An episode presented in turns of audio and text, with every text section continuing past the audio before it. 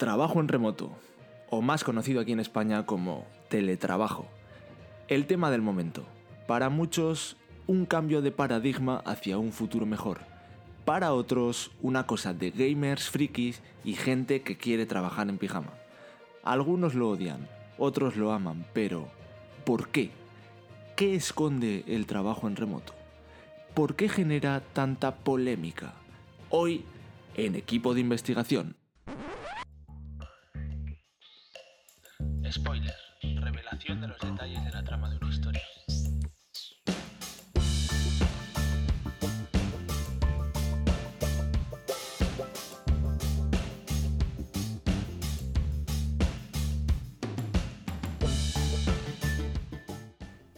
Te doy la bienvenida a Spoiler, un podcast alejado del postureo que hay en el mundo startup en el que quiero contarte mi experiencia detrás de montar proyectos desde cero, sin adornos. Si crees que esto va contigo, no te lo pierdas.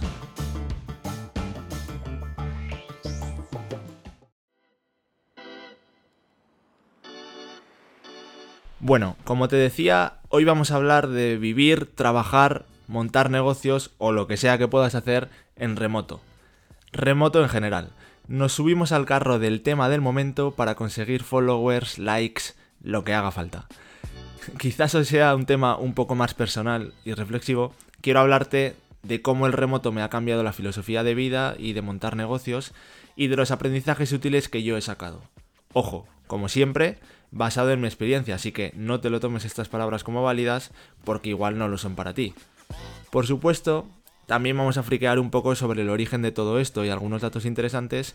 Si eres oyente habitual ya sabrás eso de que para entender e innovar primero hay que conocer las cosas.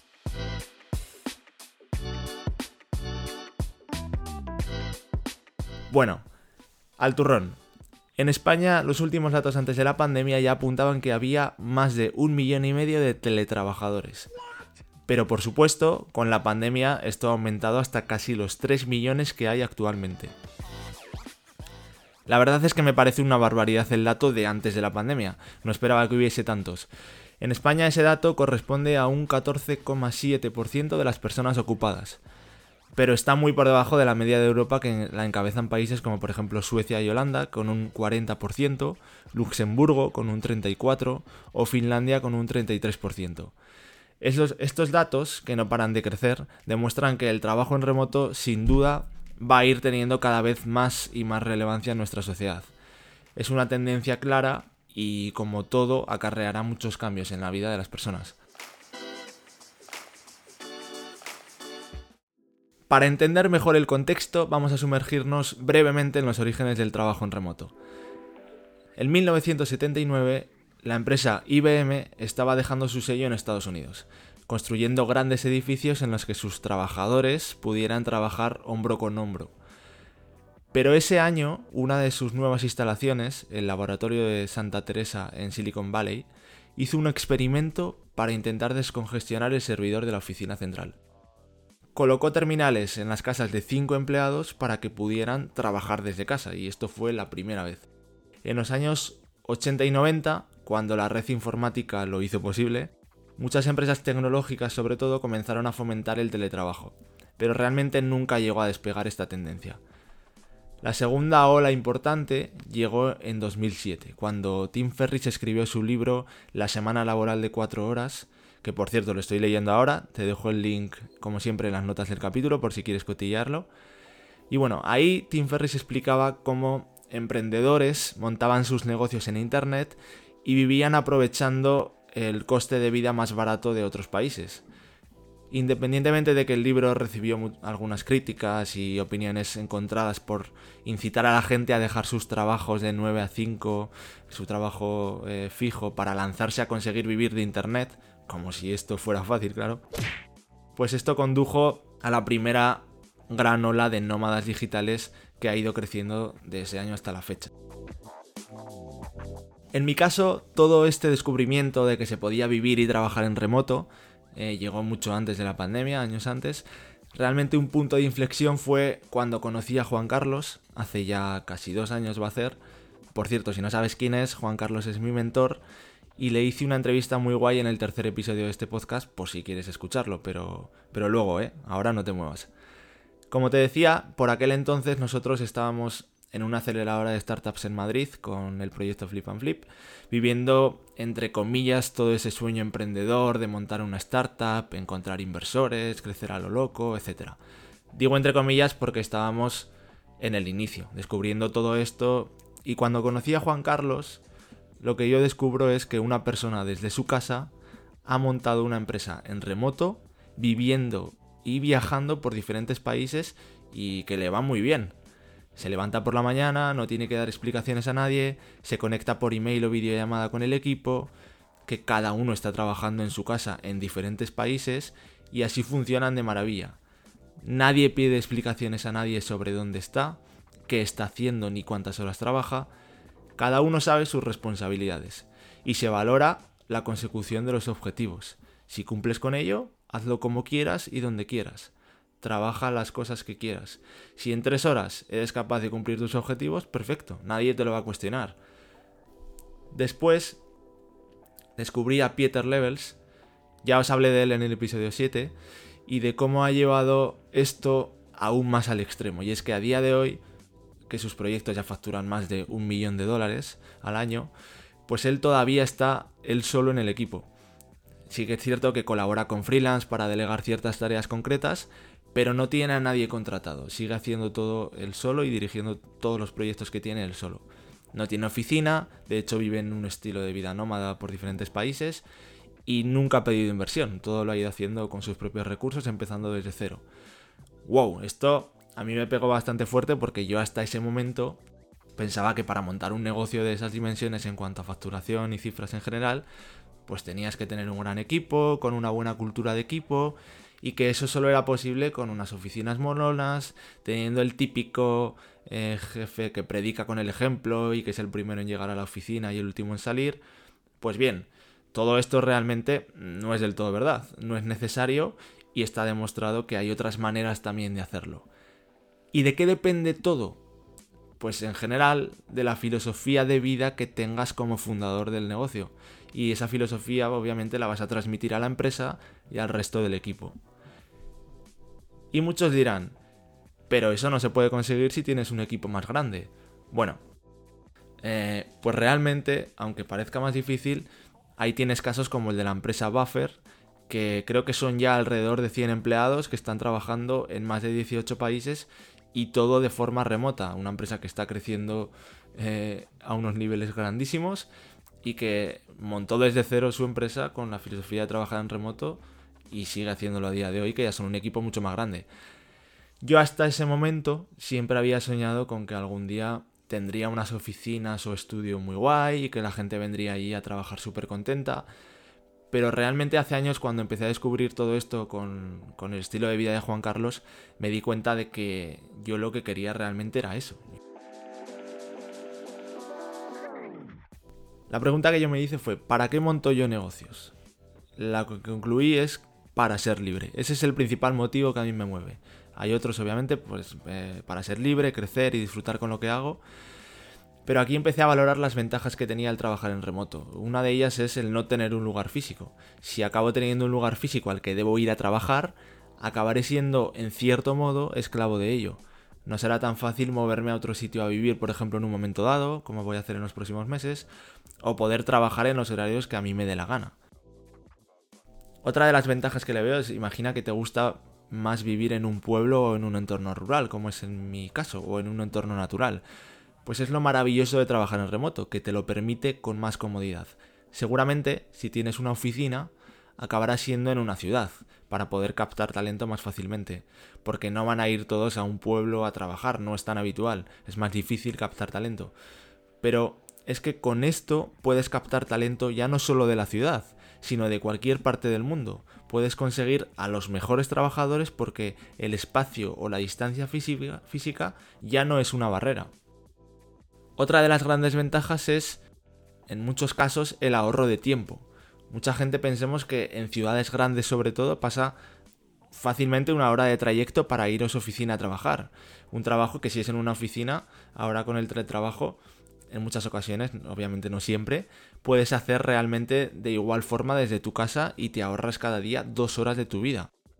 Si nos paramos a pensar en el estrés y en la mala sombra que haces en el tráfico, pues eh, obviamente aún hay más razones. Pero dos horas de tu vida es mucho tiempo. Y por último, otra cosa es el ahorro de dinero también.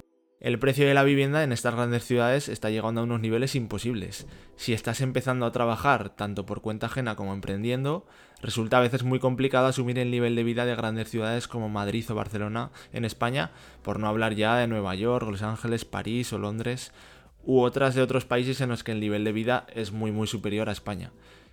Y aquí se genera una oportunidad, yo creo, con el trabajo en remoto, que me parece muy interesante y es la de poder trabajar para una empresa de otro país en la que el nivel de vida es superior al tuyo y por lo tanto el salario. Imagina, por ejemplo, trabajar en remoto para una empresa de Estados Unidos y vivir en España, donde el coste de vida es muy inferior. Aprovechas esa brecha salarial y en España puedes tener un nivel de vida muy, muy, muy bueno. Hay plataformas en las que puedes encontrar este tipo de trabajos una de ellas es remoteoc.io, más a nivel internacional. Y luego está remotefirst.digital, que es de un emprendedor español. Así que si queréis echarle un ojo para los que trabajéis por cuenta ajena, creo que podéis encontrar trabajos interesantes y que es una, una vía interesante a tener en cuenta. Si estás emprendiendo tu propio negocio, pues eh, otra de las ventajas es, ya que vivimos las dificultades y cosas desfavorables que tiene montar tu propio negocio, pues aprovechemos las ventajas. ¿A qué me refiero con esto? El otro día, por ejemplo, un emprendedor decía que se había apuntado a clases de tenis los martes y los jueves a las 10 de la mañana y le habían salido a mitad de precio. ¿Por qué? Pues porque a esa hora nadie puede ir y las clases están vacías. Pues esas son las pequeñas ventajas que podemos aprovechar, poder hacer en ocasiones cosas entre semana que otra gente no puede hacer, siempre y cuando cumplamos con el compromiso que tenemos de trabajo. Para ello en ocasiones nos tocará trabajar muchos domingos y festivos, pero es que muchas veces caemos en el error, yo el primero, de esclavizarnos a nosotros mismos. Y no, no, es que eso no puede ser.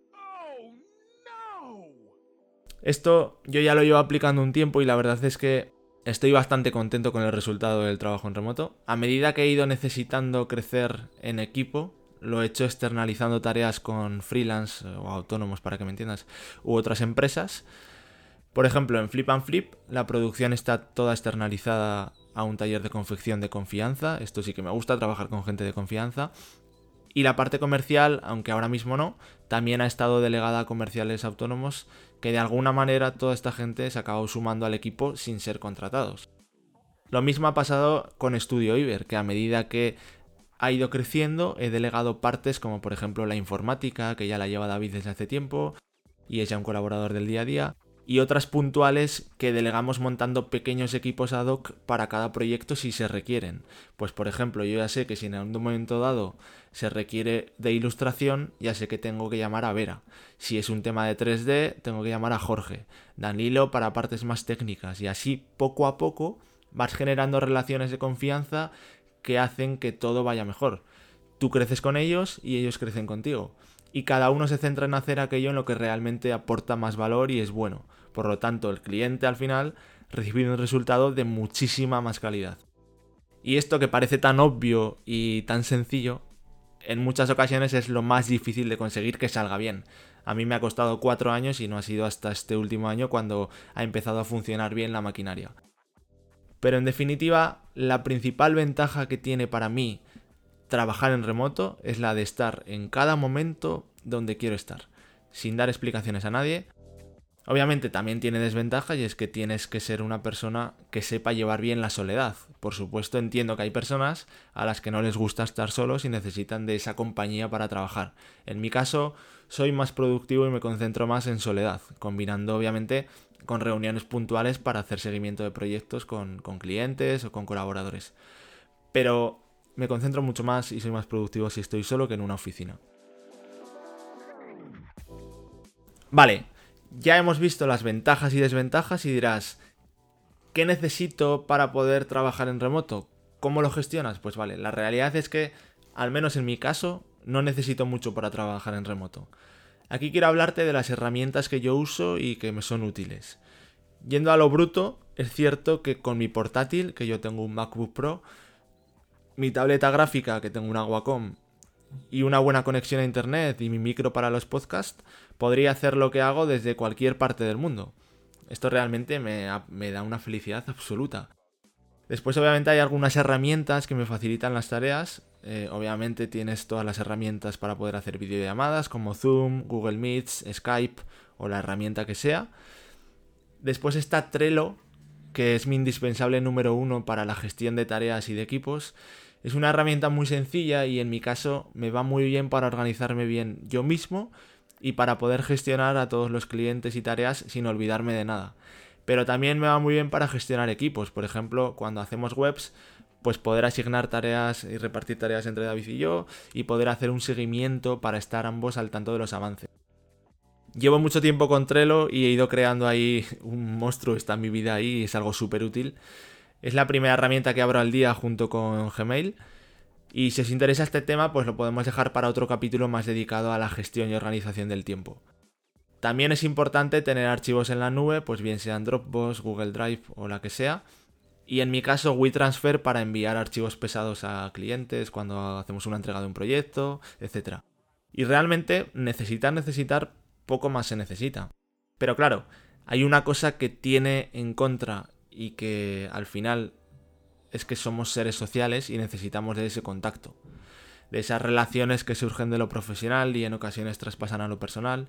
Por eso para mí es bueno encontrar ese equilibrio entre trabajar en remoto pero conservar reuniones en presencial con ciertos clientes o colaboradores ocasionales. De tomarte una cerveza, pues obviamente en muchas ocasiones eh, ayuda mucho a, tener buenas relaciones y es importante. Pero es cierto que cada vez están surgiendo más comunidades digitales que nos permiten conectar con gente con una misma situación parecida a la nuestra. Y es que realmente ya hay mucha gente en esta misma situación. Esto es algo que me flipa, las oportunidades que trae de nuevo eh, los negocios digitales que se pueden crear son brutales y de esto hablaremos también. Por ejemplo, hace unos meses o así yo entré en Sin Oficina, que es un coworking online donde conectas con una comunidad de trabajadores en remoto, muchos son emprendedores, pero también hay alguno que trabaja por cuenta ajena, y ahí puedes hacer diferentes formaciones, eventos, etc. Es un negocio yo creo muy chulo, conectas con gente eh, que tiene tus mismos problemas y que puede ayudarte en un momento dado y tú a ellos. Y está muy bien llevado por Bosco Soler, que es un emprendedor español. Y hasta ahora la experiencia la verdad es que está siendo muy muy interesante. Creo que en mi caso y el de mucha otra gente, esta libertad de trabajo en remoto hace que nos podamos plantear cuál es nuestra filosofía de vida, sin condicionarnos por vivir allí donde está nuestro trabajo o, poder hacer las cosas que nos permite nuestro trabajo fuera de horario, etc. Ahora podemos vivir donde queramos y vemos que cada vez más gente elige los pueblos y los entornos rurales Primero por el estilo de vida más tranquilo, eh, es otro rollo, pero es que además el precio de la vivienda en las grandes ciudades está siendo, está llegando a unos niveles imposibles, como decíamos, comparado con los salarios de hoy en día, y sobre todo eso para la gente joven es un problema. No podemos permitirnos el pagar la mitad del salario para vivir en una casa en muchas ocasiones con unas condiciones muy limitadas en ciudades como Madrid o Barcelona. Esta deslocalización y libertad de poder elegir dónde vivir que nos ofrece el trabajo en remoto, sin tener que condicionarnos por estar cerca de la oficina a la que vamos a trabajar, pues está generando muchas oportunidades para atraer talento al entorno rural y fomentar el crecimiento y el emprendimiento de estas áreas. El neoruralismo, que fue un movimiento de migración de las áreas urbanas a las rurales iniciado en la década de los 60, pues está volviendo a florecer con más fuerza y los motivos de esta migración en la mayoría de los casos no tienen no tienen su principal causa en lo económico, sino más en la búsqueda de entornos libres, tranquilos, menos contaminados y estar más en contacto con la naturaleza. Para ello, los gobiernos deben adaptarse, tanto poniendo facilidades de visados para los trabajadores remotos como ofreciendo unas condiciones laborales óptimas. En España, sin duda, un gran ejemplo está siendo las Islas Canarias. En un artículo de Peter Levels leía como Nacho Rodríguez, que es un emprendedor español que colabora con el gobierno de Canarias para atraer turismo de nómadas digitales, le contaba que mientras un turista que visita las islas por ocio se deja de media entre o sea, unos 356 dólares por viaje, un trabajador remoto de una gran empresa tecnológica de Estados Unidos o Reino Unido que pueda ganar unos 150.000 dólares al año, se deja la mitad del sueldo en vivir en las islas. Eso repercute en 75.000 dólares al año, que equivale a crear tres puestos de trabajo con el salario promedio local. Actualmente las Canarias recibe 15 millones de turistas al año y se estima que podría ganar la misma cantidad de dinero con entre 100 y 200 mil trabajadores remotos de este tipo. Obviamente las áreas rurales también deben prepararse para acoger a este tipo de trabajadores o emprendedores que buscan un entorno de vida más tranquilo para trabajar en remoto. Crear estas condiciones favorables en cuanto a infraestructura, eh, por supuesto un buen internet, es vital y en muchas ocasiones hasta ahora está siendo un hándicap. Pero también hay que fomentar esos ecosistemas, creando sinergias entre los emprendedores y teletrabajadores y ofreciendo espacios en los que se puedan reunir para intercambiar ideas o experiencias. A medida que los países, ciudades y pueblos se adapten y los entornos se vuelvan accesibles para realizar estas actividades de forma óptima, creo que el trabajo en remoto va a ser cuando todavía va a explotar mucho más y esto ocasionará un cambio en la sociedad. Por primera vez creo que el trabajo dejará de ser el centro de nuestra vida, eso que nos ata a un lugar y a un espacio de tiempo y que nos dicta en cierto modo cómo organizamos nuestra manera de vivir, y pasará a ser un complemento más que se adapta a nuestra vida, que es la que realmente estará en el centro y marcará cómo y dónde queremos vivir. Y hasta aquí el episodio de hoy. Soy consciente de que es un tema que genera en ocasiones mucha controversia y opiniones muy contrarias. Cada uno tiene su filosofía de vida y esto te puede encajar más o menos. Este es mi punto de vista. Pero creo que sería muy interesante que me dejes el tuyo en comentarios, así generamos un debate que seguro que puede ser muy enriquecedor. Si te ha gustado este episodio y aún no lo has hecho, ya estás tardando en suscribirte a este podcast en la plataforma que lo escuches y si no te ha gustado, pues no lo hagas. Ya sabes que en mi web ignacioverges.com tienes las notas ampliadas del capítulo con enlaces interesantes de información que voy recopilando y mencionando. Y si no quieres estar pendiente, pues puedes suscribirte a la newsletter y yo te aviso. Y nada, esto es todo. Mil gracias siempre por escucharme y nos vemos pronto.